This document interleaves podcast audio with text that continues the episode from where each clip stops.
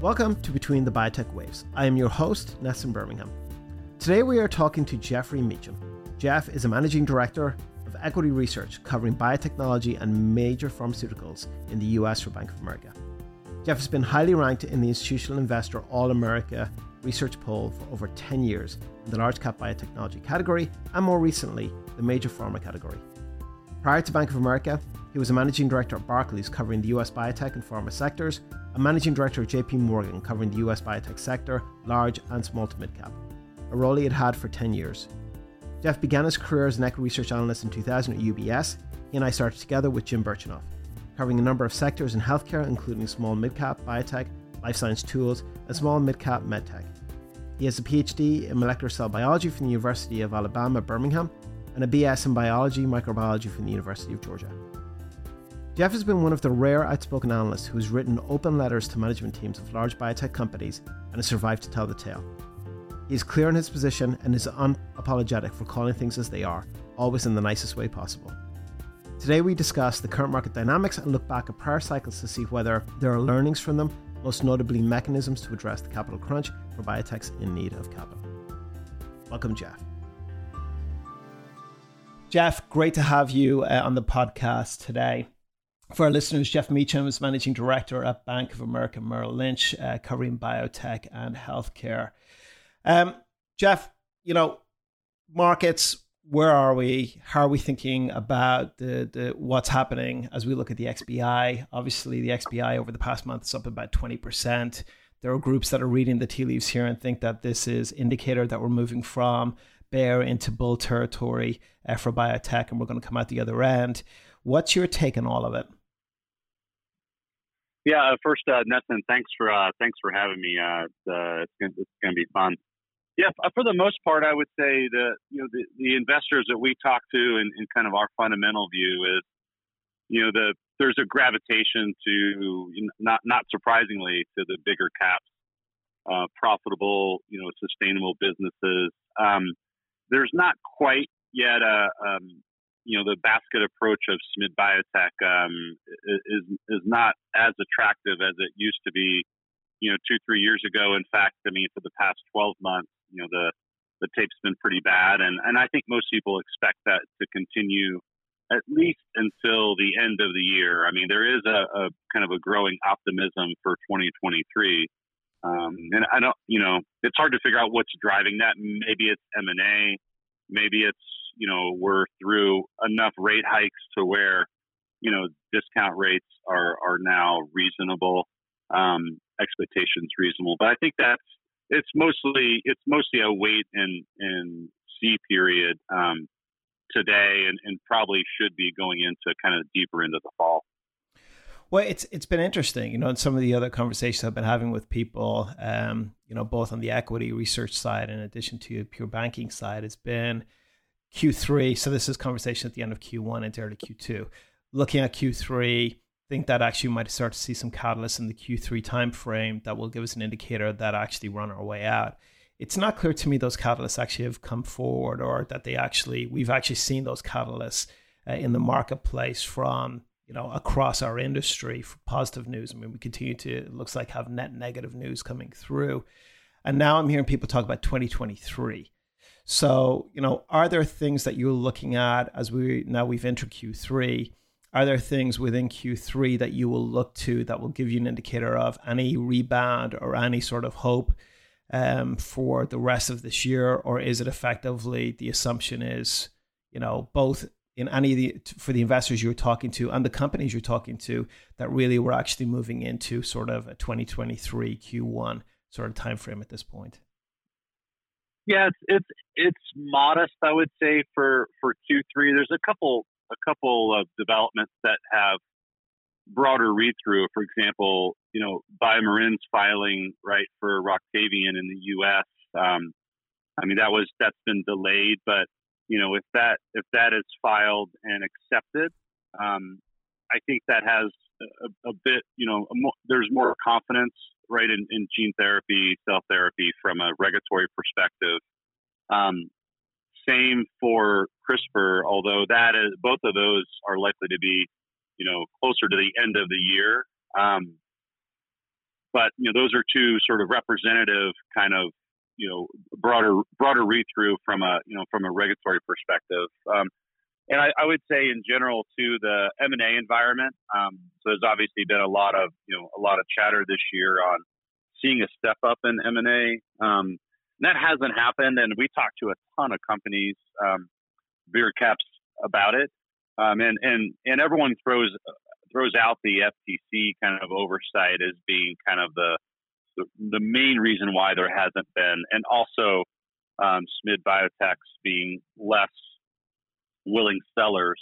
Um, and you know, I don't know if they're if that's going to concentrate on Q3, but I would say by the end of the year, um, I do think that we'll get you know perhaps a cluster of deals. The thing that worries me though, Ness, is that if we get a cluster of deals in the in the space, the SMID biotech space really rebounds. You know, companies may finance, or some of the crossover investors, you know, may you know may punt, and so they're, you know, you you want you want sort of a backdrop where SMID biotech is is sustainably, you know, um, bottoming and then gaining some momentum, right? And and M and A will be maybe a, a, trade for a week or two weeks or a month, uh, but you want it to be more than that. To you know, and, and that's why I think people bias themselves to 2023 because it you just sort of have a hard reset and. And by you know by then obviously we'll have the elections um, hopefully we'll be through the most of the rate hikes. Well, I think that that is one of the questions too, right? You know, as we look at the sort of inflation that seems to be out of control right now, there's a macro element within the market that we're still grappling with that that we're not seeing and it feels like we're not seeing an end to. So on the flip side, you know, you've got to be talking to investors where they're sitting on a lot of capital. So they're they're cooping in management fee on it. Um, there's going to be some pressure, I assume, to start to allocate that in. You know, are they going to go to the large caps and kind of look at that as a safe haven for them? Or do you think that that ultimately there will be a tipping point this year where they're just going to step back in uh, to small to mid caps? Yeah, it, it's it's interesting. The past, I would say, and you mentioned this up front. You know, look at the past month or so. Um, you know, when the the market you know has rallied a little bit, SMID biotech has looks like it has you know more life to it. Um, and I think that's kind of a signal that maybe technically, you know, we've hit a bottom. Um, you haven't seen the same sort of rebound in, in other, you know, traditionally more, you know, um, volatile spaces like, you know, like technology and, and, and the like. So, but um, that's the big question is that, you know, how, how so how sustainable is, is kind of a rally but most investors that we talk to, really, whether they're generalists or specialists, if they want to be involved in in therapeutics and have a sort of a new position, um, it, it's it's mostly waiting out in larger caps, uh, big pharma as well as you know big cap biotech, and to some degree maybe mid cap biotech. You know, companies that have approved drugs. It's the traditional defensive you know kind of element. Um, and, and, and these are not businesses that are terribly inflation sensitive. Um, we've done CEO, CFO calls with you know, more than a dozen folks um, among the you know pharmas and big cap biotechs, and and almost all of them said you know they're they're very modest effect, if anything, on you know from inflation. So that that is the if that's the trade. Um, then that's probably likely to, to continue. The only element that's new, um, and it just popped up in the past, you know, few weeks is, you know, if there is new drug pricing legislation, um, maybe that puts, you know, a, a, bit of a speed bump, but I don't think that's going to change the, the bigger picture. I mean, drug pricing policy, as you know, has been, you know, an overhang for the space for going on several decades now. Well, right. I think that people are at this point just, um, you know, so desensitized to that that um, it's hard to see if that really is going to have it. But I suppose maturity of the companies is another consideration. Talk about M and A. It it feels that the maturity for a lot of the small to mid caps is still on the earlier stage. So the actual value proposition to impact balance sheet and to impact pipeline for any acquirer, um, you know, is certainly challenged. How are you looking at it? Are there do you uh, you know are you seeing that there is a population of small to mid caps out there that warrant an M&A discussion where it's actually going to have a meaningful input, impact uh, to the acquirer? Or is it still that we're still early early stage uh, in the sort of pipeline evolution for many of these companies? I think it's I think it's the latter. I would say you know it's it's really difficult um, when you look at say uh, a major pharma. You know, of course, they could buy a basket right of, of biotechs that are mostly tech platforms, essentially.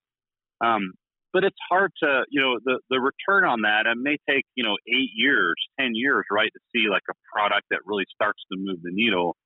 Um, and there's a lot of effort to, to roll that platform into, you know, a, a huge R&D budget. You know, you almost have to have an intention of, you know, uh, uh, uh of, you know, of implementing that, you know, kind of a, a when, when it, maybe it's not a natural fit, but there are still some technologies that, you know, bigger cap companies still have a um, a huge interest in. So you know, editing clearly is one. Um, I think targeted protein degradation is, is another. That that's a sort of a traditional small molecule skill set, but the science behind it is pretty elegant. Um, you know, and and you know, gene therapy, cell therapy broadly, it, it does seem like you know companies are more willing, bigger caps are more willing to wait until you have, you know, a phase one or a phase two result. Um, at least that you can anchor valuation on a product and not have sort of a, you know, a black box, you know, valuation of just a tech platform. You know, it does it does have to be driven by something.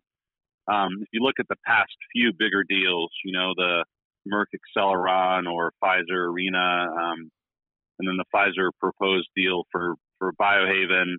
Um, most th- those are all driven, you know, by, you know, by individual products essentially, um, and and not really, you know, platforms. There's been a ton of, of you know, of very small tuck-ins, but I think those are just access to technology and IP. Um, it's hard to to reconcile whether you know a big cap is going to put you know billions of dollars behind you know a tech platform if it hasn't really been validated. And and you brought this up too. I mean, we've had a lot of IPOs that are preclinical. You know, um, they're you know at best they're you know they've had some modest phase one data. That's just not mature enough, I think, to to call it de-risked yet for a for a bigger cap entity. Well, it feels also, you know, in cases where groups have stepped in on the on the earlier side, you know, uh, Astellas and uh, the Audentes deal being, you know, an example of it, where you then follow that clinical data post acquisition and it doesn't necessarily play out as the acquirer had expected or hoped that it will play out. And I think this is, seems to be a consistent theme. So the you know the de-risking, it almost feels like we're moving into a zone now of phase two data, really to sort of set that de-risking, which pharmas willing to pay premium on that, but understanding that they're getting a product and or a platform that um, really has been de-risked as, from a human clinical standpoint. Yeah, you mentioned gene editing. You know, obviously Verve this week just announced that they were going into um, that they uh, dosed their first patient. We've seen, you know, in a shift, and obviously you and I've talked about Intellia historically, right? Um, you know, th- we've seen a shift from the sort of standard cut, you know, indel formation to switch off now into what Verve obviously has been doing on the base editing side uh, for PCSK9. Are, what are you seeing about that field? Is it a field that is yet to mature? Is it a field that is becoming overwhelmed somewhat with the with the pure volume of companies out there and differentiating between them is becoming more challenging? What's is you know what do you what do you see about that? And it's kind of different than the protein degradation side, right, where it's actually a limited number of companies um, that really have been focused on it. That's right, and and I would say editing in particular we have a lot of next gen platforms. Um, you know, so we follow Caribou, for example, uh, and they had some some pretty good data um, very recently. You know, but it's hard to it's hard to say whether kind of a an, an amendment to an, a core technology like CRISPR-Cas9, um, whether some sort of uh, you know additive technology is going to ultimately lead to differentiated clinical data, right? And so um, a lot of companies are, are looking at animal data and saying, you know, this is why we're, you know, a better, you know, a better platform. Um, you know, we we also covered Graphite, and they, they were talking about, you know, the potential for their platform to look differentiated versus, you know, versus CRISPR's, you know, and and that may be the case, but I mean, right now, when when you look at the data for, you know, for CTX 001 for CRISPR, I mean, it's kind of hard to, to poke holes in it, right? I mean, you have, you know, very, very durable, um, you know, responses, um, risk benefit profiles, you know, engraftment looks good, the persistence. I mean, there it just checks a lot of boxes, and so um, I think you you you may be looking at you know um, may, maybe indications where companies haven't. That that's where I would kind of go to is looking at indications that are not quite fully vetted. I mean, we we've talked to so many companies that are looking at sickle cell and beta thal, and we talked to, I mean, we're talking several dozen um, that you know are targeting you know BCMA and and and CD19, right? And so I get it that companies say, oh, we want to compare ourselves to the most robust data set out there and to give ourselves a benchmark. But investors kind of view all these things as the same. So uh, you don't have you know companies going after more niche orphan indications. Um, I think that would be you know a reasonable place to go for an editing platform. And it does seem like ideas are, are, are kind of cheap at this point in terms of new indications. Well, this is the problem, right? They're all to your point. They're all if you look at if you map out their pipelines, right? They're they're all go, they, there's a limitation with respect to where they can actually deliver, right? That that really needs to be cracked open. Um, there's a limitation from the number of indications, frankly, that they um, that are available or open to them right now. So sickle cell, you know, TTR, PCSK9, alpha-1 antitrypsin, like the list is, you know, sort of single digit or low double digits, and they're all chasing it. So the differentiation, I see this in immuno-oncology somewhat, is how do you differentiate yourself in that situation where you've got a new platform, um, but you know it still does this. It it still ultimately does something very similar to the other platforms that are out there. So you know how is your mousetrap better than everybody else's? Um, how do you figure that out? So when you're looking at a company and vetting it for you know covering it or you know in support of moving into an IPO, what is what is the process now that you're actually utilizing to actually figure out is this one really different than everybody else, and how do you get comfortable in that? Yeah, it's a great question. I mean, we we get this question uh, a, a, good amount, and and when we, um, you know, let's go back 12 months or so before you know the the bear market kind of uh, um, played out in SMID biotech. I mean, you know, the past couple years of of really robust, you know, early stage companies, you know, having successful IPOs. Um, looking at the enterprise value of these companies, it's really hard to say, you know, should one be valued at, you know, 500 million? Should one be valued at 2 billion when both of them are preclinical and targeting the same indications? And so, um, I think it's to, to me, it's more about you know breadth of indications. You know, it's not it's not that um, you know I would look to like let's say CD19 or BCMA right in the in the immuno-oncology you know space um, that uh, that you know you you want to sort of anchor around that it's that you know where else could it go? And so the more visibility on other indications um, the better. But ultimately though it's it's about probability of success. I don't think anyone really you know imagines that that you know you're going to have several billion invested and only have 500 million in, in peak sales for a you know for a technology. So um, trying to assess probability of success is, is to me like the most you know the most difficult thing and i think a lot of investors just put a boilerplate number out there but it's hard to to figure that out with you know with uh, with precision so um, so I, there's not really a, a stock answer i'm Nessan, I think when you and I were, you know, growing up in the sell side world, um, we had a pretty standard, you know, methodology, right? I would just look to okay, when's a drug going to launch? Let's look forward, you know, three to four years. What would sales be? Um, discount that to today, um, and you know, at a reasonable rate. And there's your there's your valuation. And and it, usually it's the rule of I call it like 70, 20, 10, right? Where it's 70% is one asset, 20% is the second asset, and 10% is like the tech platform. Like that just doesn't work anymore, and that hasn't worked for a long time, right? But um, it, that that worked, you know, when when you had IPOs that were 200 to you know 300 million free money, but it kind of falls apart when it's five billion. Well, also, you know, that was a period when, frankly, cell and gene therapy uh, and never mind editing uh, really wasn't a, fa- a, factor in the marketplace, right? You had a very limited number of uh, companies out there, many of which, frankly, don't even exist anymore. Introgen, you know, being example of a GenVec uh, and others, these all went to the wayside. Um, you know, the, the, the we're from reimbursement. You know, so you covered all the HCV you know what was going on, the competitive landscape before that, the the, the effective approval launch, and what we saw massive sort of revenue generation early on, and then obviously as cure as as it became curative, um, you know that sort of sort of trickled away. But one of the areas obviously was reimbursement around that, the impact that it was actually going to have on the healthcare system.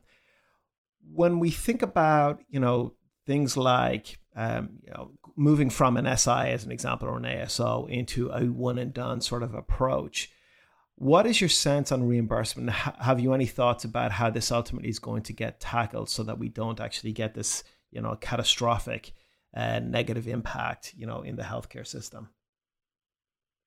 Yeah, it's, it's definitely evolved um, over the past, say, three to four years. I mean, you know, the the uh, AveXis deal. I mean, you have for you know for that you know gene therapy for SMA. I mean, it, it you know the the excess looks to be pretty reasonable. Um, like I mentioned, you know, Roctavian earlier. I mean, you had um, ICER, which is a relatively new um, player in, in kind of defining reimbursement. And they came out publicly and it said I think at least two million was reasonable for a, a curative intent, you know, therapy like a you know like a Roctavian that may have you know I don't know seven eight years of of durability. Um, the math works on these curative intent therapies.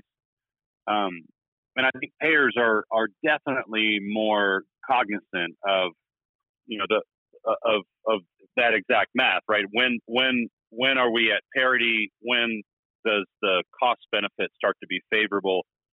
Um, but it's like anything else. So when you look at, for example, in the UK, when you have the QALY system, right? I mean, that's just never mm-hmm. has played out in the U.S., right? Because you never really know how long your benefit is. I mean, uh, if you look at how long it took for the UK to reimburse, you know, Vertex's CF drugs more broadly. Um, yeah, they don't have a survival benefit per se, but best of luck trying to show it, right? I mean, it's it's obviously implied, but um, but you'll never have confidence in the you know the hard clinical endpoints going out 10, 15 years, and so that calculation, it, it, does seem like it needs to be updated a bit. Um, but I do think that most payers are savvier than that. They're not using old tools to look at these newer technologies. It does seem like um, the ball is moving. Um, and if we get more and more opportunities from, you know, from Exa-cel or CTX001 from CRISPR, Vertex, or, you know, or Roctavian, I think that that would be you know, we'll we'll be on our way. That'll that'll definitely pave a broader, you know, path um, for many companies in the U.S. looking to the U.S. market um, and to some degree, um, you know, Europe and Japan. I was on a I was on a panel uh, a few days ago, and this was this was a point of discussion that certainly came up. Um, the requirements for approval versus reimbursement, so the data being generated in clinical trials, we're starting to see it skew you know, in different directions. I think the key question for for payers now, given a to the point you made earlier, the number of programs or the number of different modalities against targeting the same indication, how do you differentiate between them?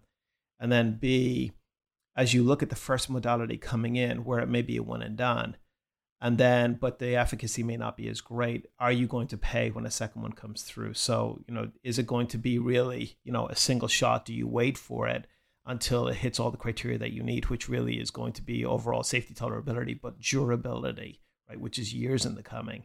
Um, or do you actually will payers pay straight out of the gate?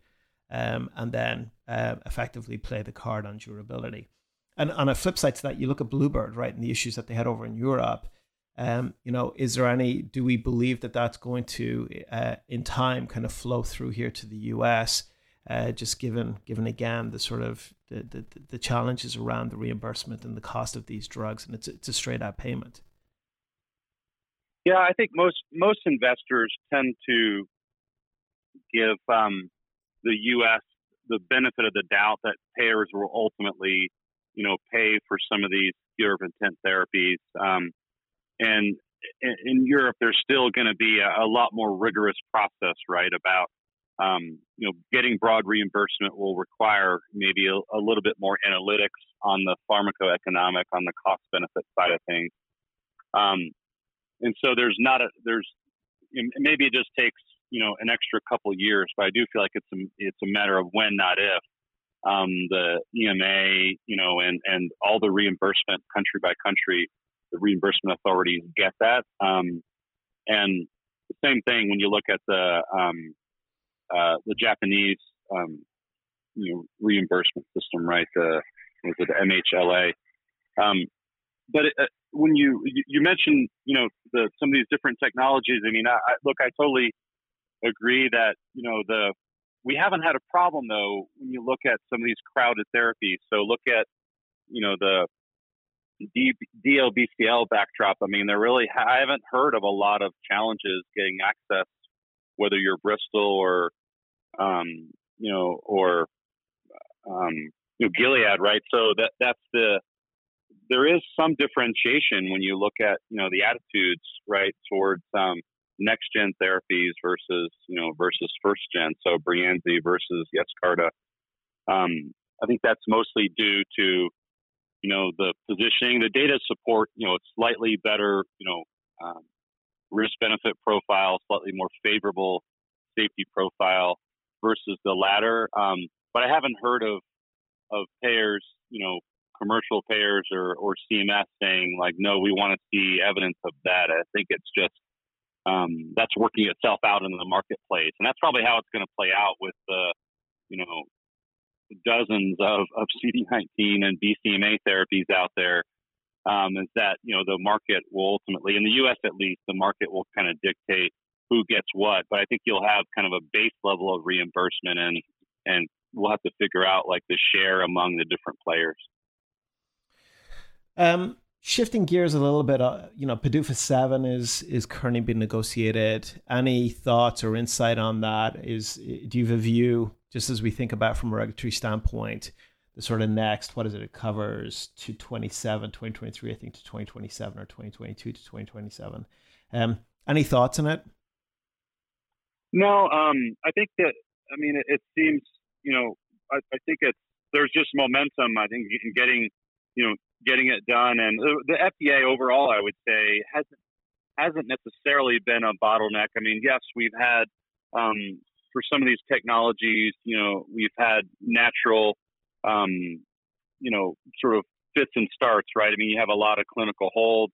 Um, you know, you have, we have had some CRLs, but I wouldn't call the regulatory backdrop in the U.S. at least to be in a period of of real uncertainty. I mean, we have we now have leadership. We had uh, very recently. Um, I hosted a, a few panels um, at the uh, World Medical Innovation Forum in Boston, um, part of uh, Mass General, and we had Peter Marks, um, you know, from FDA there, and and he seemed to be, you know, really optimistic about, you know, ultimately, you know, um, PDUFA seven and getting access, getting getting the funding and then down the road, more importantly, is is getting a, a steady stream of you know regulatory benchmarks to start to see um, approvals of some of these therapies. But you know, he didn't indicate at all that there was broad uncertainty or hesitation for some of these pioneer or sort of leading edge technologies.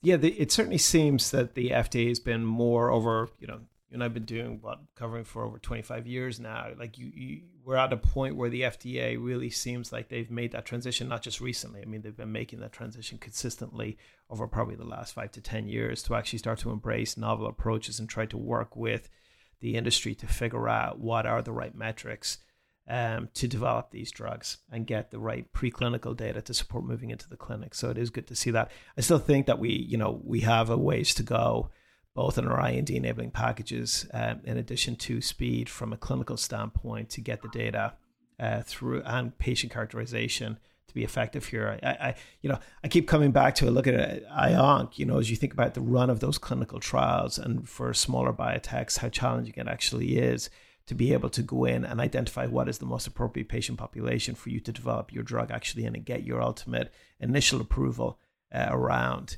Um, so it seems like we need to be a little smarter on that. Yeah, I totally agree. I would say, um, you know, I, I always say this, Ness, but like the the ultimate sort of trial, you know, is a you know is a pivotal, call it a phase two or phase three, that is a you know head to head, right? And no no drug company, I mean, there there's no incentive in running head to head versus a, a broad standard of care in some of these you know tougher indications, but like that would be that would solve for you know the commercial you know kind of implications um, as well as the regulatory. I mean, you'd have a, a real a real world benchmark, right, to look at true risk benefit in similar populations. But um, that just doesn't get done, right? I mean, people have been talking about, you know, why don't we do uh, just the Keytruda versus Opdivo head to head, and you know, best of luck, right? Um, thousands of trials done in IO, for example, that you know, that you know, have, that you can infer differential safety or efficacy, um, but you know, it's just there's no incentive for companies to do that. But that is obviously the FDA, like that would be a gold standard, and that would be something that would be. Um, I just I think you have to maybe incentivize companies to to do that.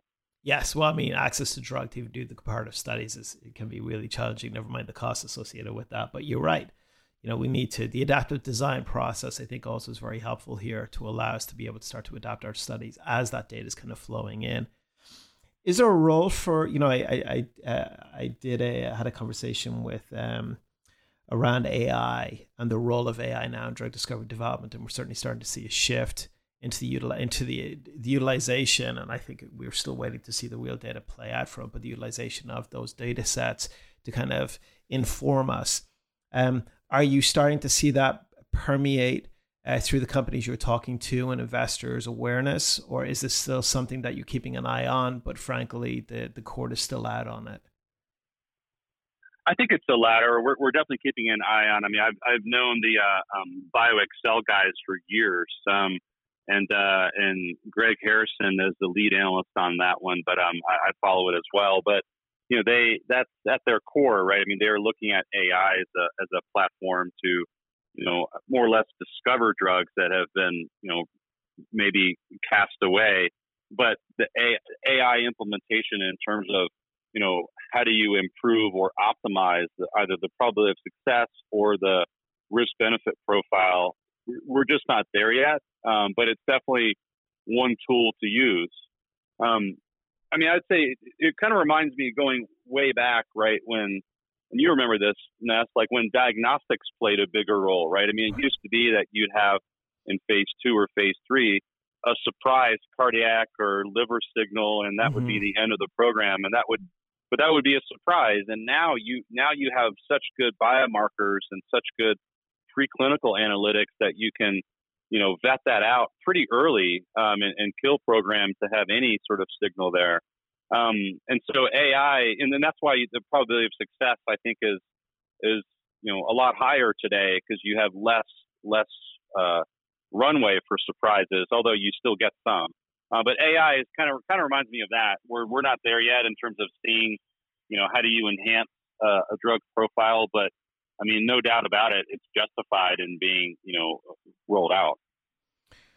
Uh, yes, I think that, and this is a data play. I mean, this is this feels like it's a time event more than anything else. You know, as we look at groups like Valo, um, you know, we got Atomwise, Deep Genomics, this whole host, obviously, of them, um, Recursion, and the data that they've put out. It's just suddenly, it, it certainly feels like we're well on the path here, but um, there's a little bit more time or um, more data that needs to play out uh, around it but we are seeing it certainly being integrated far more into companies, even at the out uh, the the uh, the outset of the formation of these companies. Um, so I remember years ago, and I don't know if it was an open letter or whether it was an actual research piece, but you were very vocal about how you felt a company needed to sort themselves out and kind of move forward from the quagmire that they were they were cut in. I remember reading it and thinking to myself, that that's a pretty brave thing for somebody to actually do, right? Um, and, and ultimately, you were right. It wasn't a question about were you right or not, but it was such an unusual thing to see somebody take such a strong stance and actually be very open about it.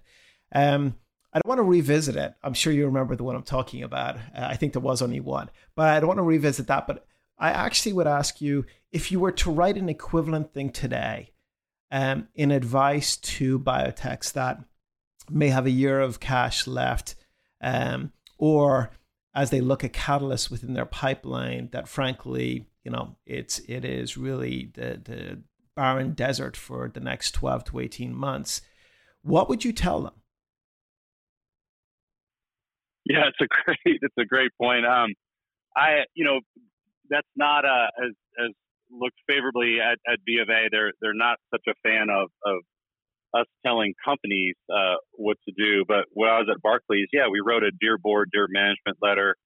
Um, at uh, let's see, it was for you know Gilead, Biogen, Alexion. There was a number of them, um, right. and it, you're right, it was really unusual. Um, it's funny we get sort of readership statistics, and I had more people read the uh, our our our activist letter, if you want to call it that, for Gilead, than had read our you know, I mean, it was like 10x in 24 hours than like our best piece that year.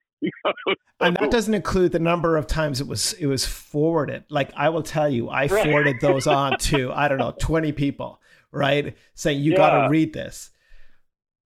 Yeah, I, I would say for it's it's easier to do that for a, a bigger company, um, and it's just because there there's stuff to me that just looks obvious strategically, right? So when when stocks are in the doghouse and haven't performed for you know three, four, five years, and companies keep doing the same thing, um, I mean, I, that was the impetus for it. I mean, it's funny. I mean, the, the, those activist letters literally took me about two hours to write. Like it just kind of flowed, you know, because it was just it's it, it's it's so clear what a company needs to do. But I get it, though. I mean, sometimes it's hard to pull it off in a larger bureaucracy, right? And there there are a lot more things in play uh, than than probably I see as an outsider looking in.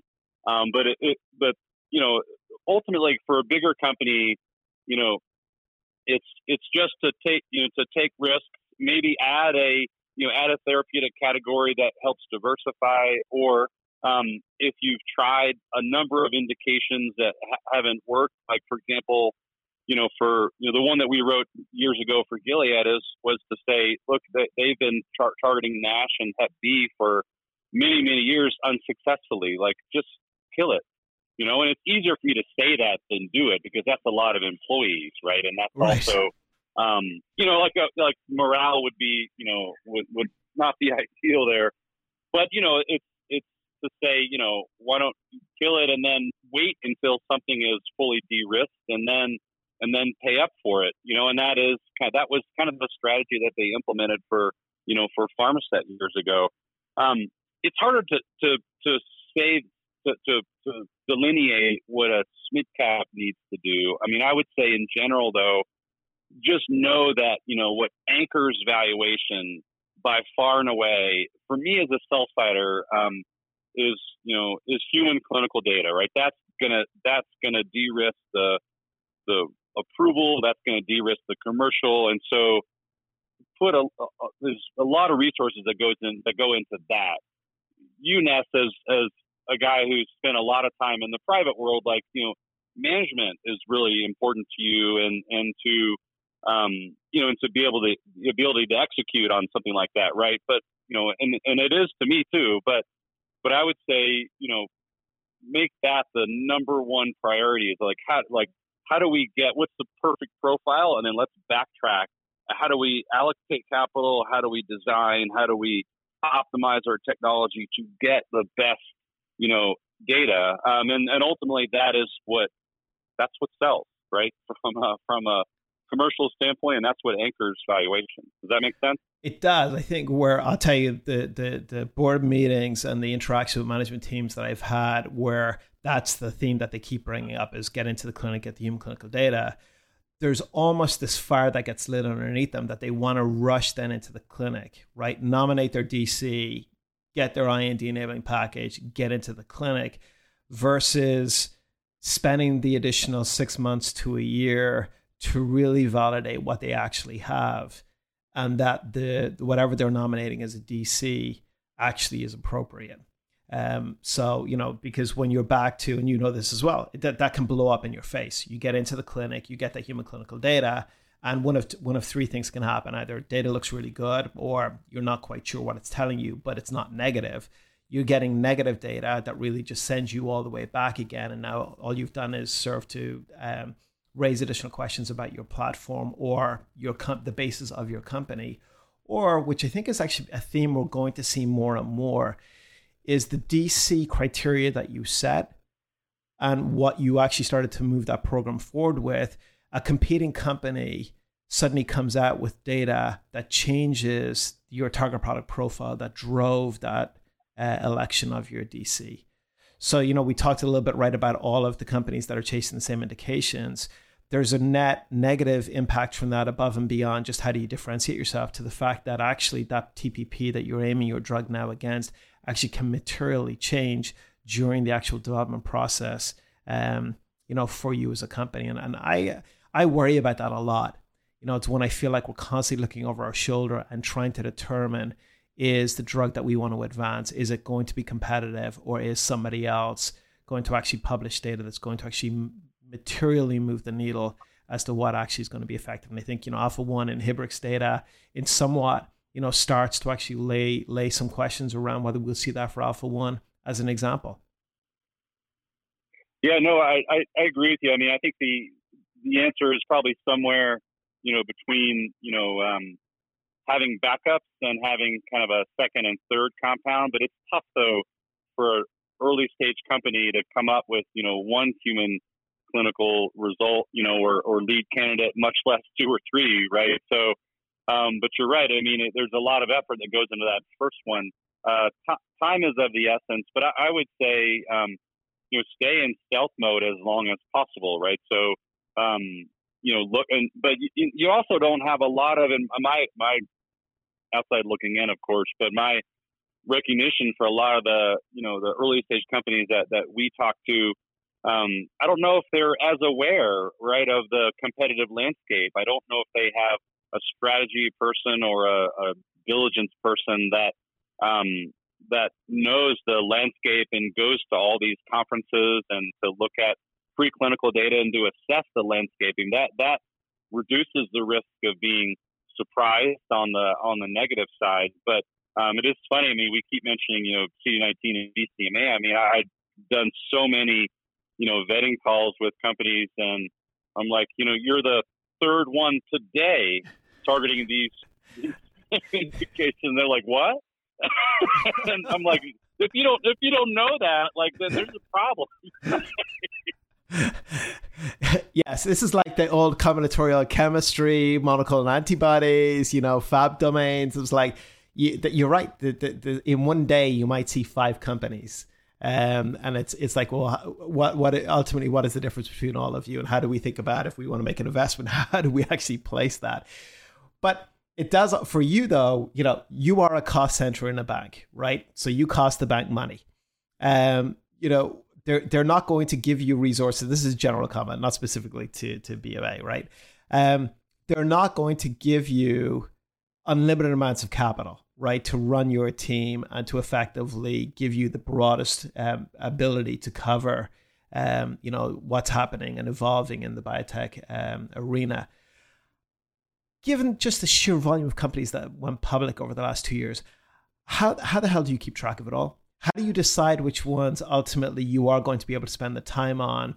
And are we getting to a point now for for for, in the in the equity research field overall that you know either you're going to have to be really deliberate and limit the number or the the the, the number of companies that you cover or is there some other mechanism that we're going to see start to come out to allow the actual oversight of just the breadth uh, of these companies that you guys are expected to cover well, I was I will say this. I mean, the, I starting go, going back many years when I when I left uh, J.P. Morgan in 2014 for for Barclays, it was to cover biotech and also major pharma directly, and I had indirectly followed you know pharma, and that I continued that at B of A. So really, it's it's been a it's been eight years that I've covered uh, everything therapeutic wise, from you know from big cap you know biotech and down to the SMIDs and adding major pharma. So it's nice actually.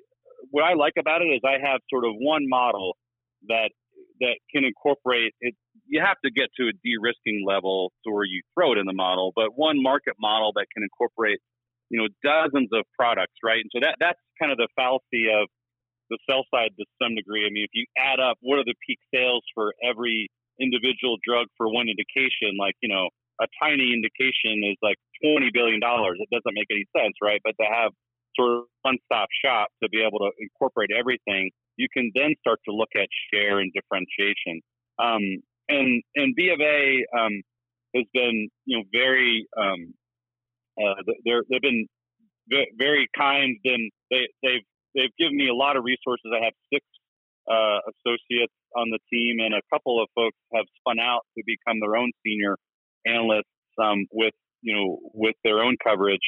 Um, so we have a lot of breadth um, at the firm, but the screen I would I would look to for you know what does it take organically to you know to follow a company. Um, it's a tough question. I mean, I, I think overall um, we'd be looking for something that's you know that's disruptive. That there's a lot of investor appetite. There's a lot of interest, and something that could be you know potentially um, you know intensely competitive with something that you know that we follow, right? But um, but I think to me though, I, I look for more of the you know very disruptive indications or indications that we've had you know very little progress in. So you know Alzheimer's right is something that you know for more than three decades, right? I mean, we really haven't had you know a lot that that is you know ultimately you know a, a product for the masses. Um, and just recently, um, Lilly's data and obesity. I mean, we've been talking about obesity for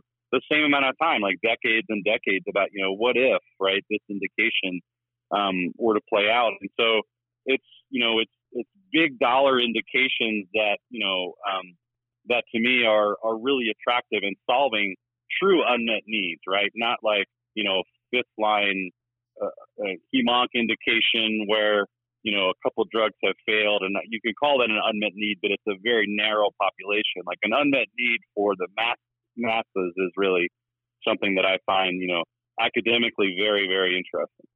Well, that's the, you know, when we look at lifespan here in the US, I think one of the very sobering facts is that lifespan is decreasing. So I think this is the second year in a row now that we've actually seen that. And COVID, it does not account for that.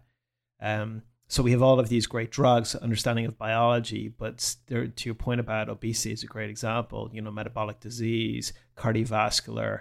We still are in a situation whereby these are massive unmet medical needs that now is actually driving a shorter lifespan uh, for the U.S. population, and including obviously the inequities when we think about the overall healthcare system that's in place and how best to actually bridge it. So there's certainly a lot of questions as to how do we how do we actually maximize the net benefit um, across the, the across the world, really, uh, for the actual drugs and the understandings that we're generating. Last question for you: a lot of discussion in today's market about consolidation, right? So M and A, somebody comes in, picks the company up, incorporates it in, off you go. But on the consolidation side, you know, is it are there cases where it's one plus one equals four equals three? Um, you I think what this is your third or fourth fourth cycle now that you've been through. We've never really seen that happen historically. Do you think it's going to happen now? And if you believe it will happen, why? If you don't, what do you think will inhibit it or prevent it from taking place?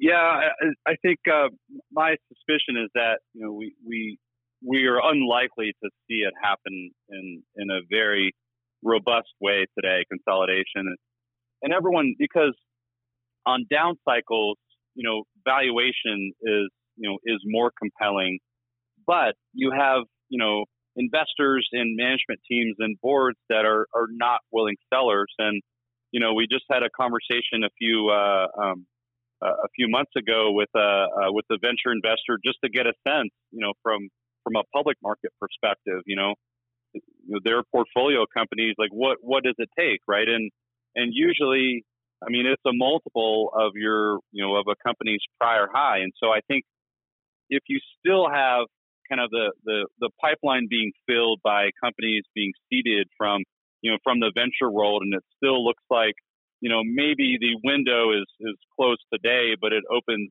you know, at sometime in the near future, um, you're probably not going to have a, a, a, backdrop where companies say, okay, I'll, I'll just sell, right? So, um, but I, I definitely, you know, am, am a fan though of, you know, of when companies, when they do, in fact, you know, hit the bid, so to speak, right? I mean, we knew the Celgene guys really well and, and um, you know, Bristol years ago was very opportunistic in their you know, in the timing of their deal. Um, but ultimately, though, you know, you you had you know you had a um, a recognition, right, that there are some risks ahead. So I think it's a good thing when you see when you see consolidation. Um, and by the way, the backdrop today is that you know a lot of bigger caps have just tons of cash and investors now more than ever really want to see consolidation. But ultimately, from the seller standpoint, from the you know SMID biotech standpoint, it, it's hard to to part with you know the your programs, with the culture, with you know with you know, with everything that's been built. Um, if you know you're not getting the price that that you think, and a lot of times, I mean, almost all the time, obviously, you know, the, the management teams and boards think it's worth a lot more down the road, you know, than than the than the seller. So maybe we'll see going forward an increased use of you know these CVRs, right? Uh, that kind of bridge a bid ask spread, um, and I think that's a, a, that's not a bad middle ground to to kind of you know um, uh, to to really approach. Um, when you have kind of an unwilling unwilling seller but a very willing buyer, you know. But I, I don't know. I mean, most investors don't don't like those kind of structures, but I think it is helpful to you know to see some some consolidation. So net net, I, I it's probably less likely we're going to see massive consolidation, but I think the backdrop today though is better is better than it has been in many years to to uh, uh, to see more and more deals get done. Yeah, I think that that's right. I think there's always the concern: has the market turned? And if it's turned, then am I selling at the bottom? And if I waited six months, it would be very different. The the, the value ascribed to it would be very different.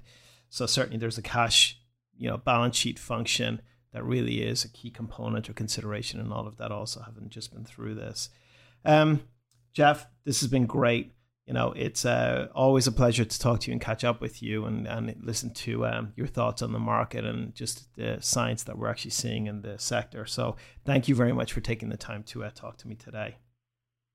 Yeah, Ness, thanks a lot. Really was a lot of fun, and look forward to, uh, to listening more of your uh, of your podcast.